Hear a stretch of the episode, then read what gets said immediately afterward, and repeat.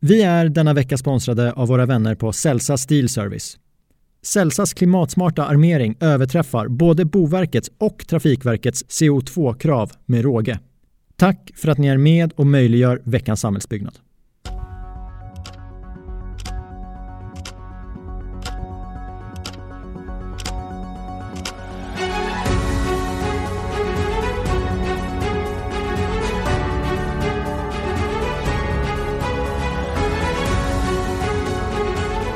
God morgon och hjärtligt välkomna till veckans samhällsbyggnad. Mitt namn är Nima Sadi och nu är det dags att köra igång med veckans nyhetssvep.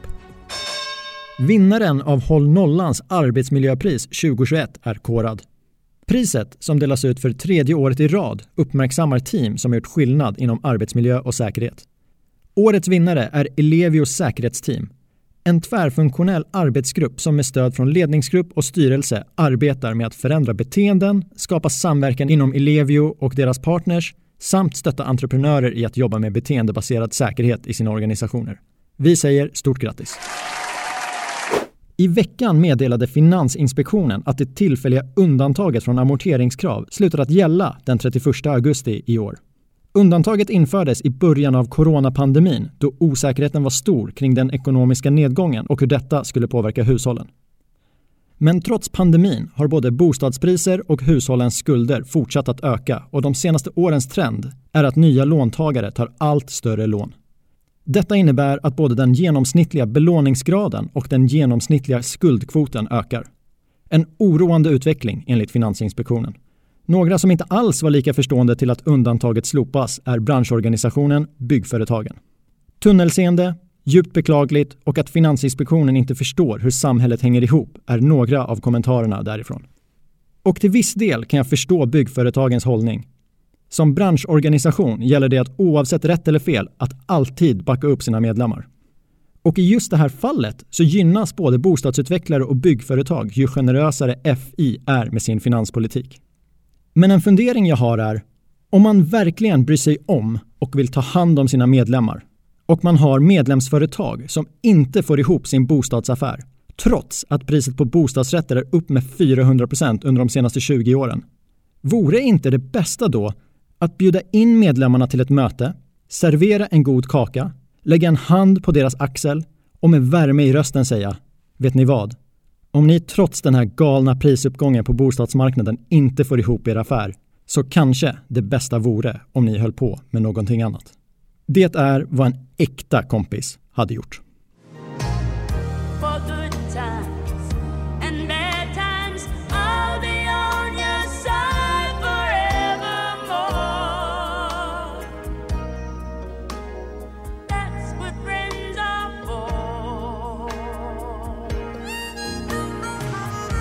Jag säger inte att det ska vara så, men jag säger att det tåls att tänka på.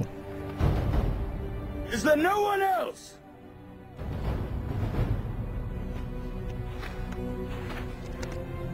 Is there no one else?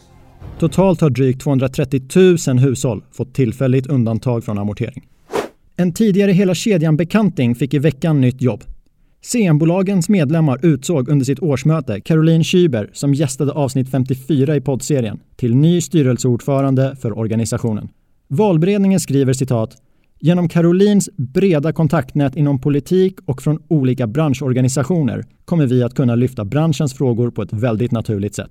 Stort lycka till i nya rollen från oss på veckans samhällsbyggnad. Celsa Steel Service vill påminna alla samhällsbyggare därute om att ställa miljökrav på armering. Ett projekt på 1000 ton armering besparar miljön cirka 590 ton CO2 när man väljer armering från Celsa jämfört med europeiskt genomsnitt. Den besparingen motsvarar 6600 bilresor mellan Stockholm och Göteborg. Nå miljömålen med hjälp av Celsas armering. I torsdags var det dags för årets arkitekturgala. Galan anordnas av Sveriges arkitekter och det mest prestigefyllda priset, nämligen Kasper Sahlin-priset, som varje år delas ut till ett svenskt byggnadsverk av hög arkitektonisk kvalitet, gick i år till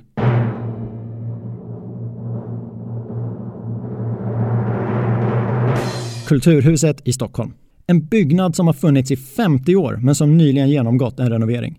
I motiveringen går att läsa att tillåta estetisk spretighet Och bara ändra det som behöver ändras kräver mod, skicklighet och kompetens. Stort grattis till alla involverade i projektet. Fastighetsrådgivaren Catella ser ett växande intresse för att göra affärer på fastighetsmarknaden. Och de rekordlåga räntorna är en viktig faktor. Snitträntan för de noterade fastighetsbolagen var vid årsskiftet 1,9 Förra året gjordes betydligt färre affärer än året innan och exempelvis så halverades antalet affärer med kontorsfastigheter. Men enligt Catella så ligger nu ett trendbrott i korten. Främst är det hyresbostäder, logistik och samhällsfastigheter som lockar, men även kontor är på uppgång. 2021 verkar bli ett starkt fastighetsår, men kanske inte för alla.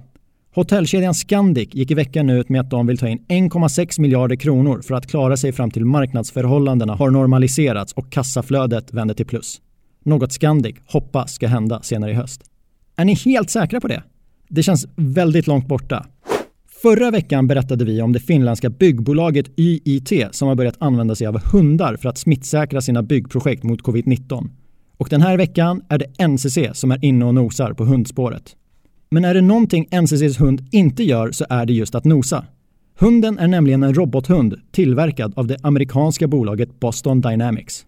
Men även om hunden saknar luktsinne så ser NCC stora fördelar med att ha den som kollega.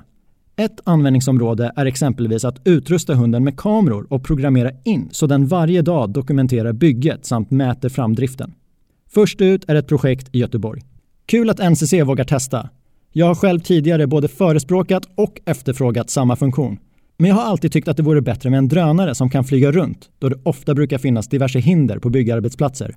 Typ nivåskillnader. Men vem bryr sig? Nu får vi chansen att återigen spela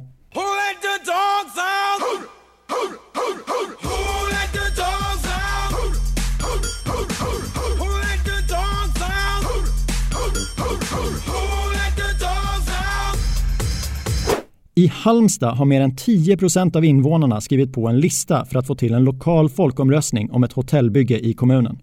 Nästan 10 000 namnunderskrifter har lämnats in och efter en granskning där 10 personer från kommunen har varit involverade och citat gjort ett gediget och noggrant arbete och arbetat två och två för att kunna dubbelkolla så allt blir rätt så är nu alla formella krav uppfyllda för att kommunfullmäktige ska ta upp frågan. Den 25 maj tas ärendet upp och då får vi veta om det blir en folkomröstning eller inte. Återstår att se vilken sida som dagen efter drar till med If you count the legal votes, I easily win. If you count the illegal votes, they can try to steal the election from us. Veckans topp 3-lista är denna vecka sponsrad av Celsa, leverantör av betongkomplement och tidsbesparande armeringslösningar. Den här veckan listar vi årets hittills största fastighetsaffärer. Nummer 1.